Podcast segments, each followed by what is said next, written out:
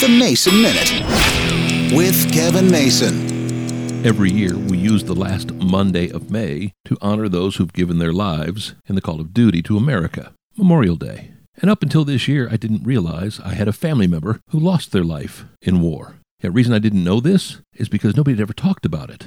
My mother's mother's brother, so my great uncle Clarence, lost his life in 1946 shortly after the end of World War II. He was on some kind of reconnaissance mission in what was then Germany, now part of the Netherlands, to go missing in action, and no trace of him has been found to this day. The reason I found out? My mother let me know she'd been contacted by the U.S. government wanting a DNA sample. Her and my aunt got contacted because they are the two closest living relatives to Clarence Ling, and they may have found his remains. They just don't know because they don't have DNA matching. Clarence Ling, my great uncle, passed away or went missing in action in 1946. This year, Memorial Day takes on a bigger meaning in my family, even though it always meant something.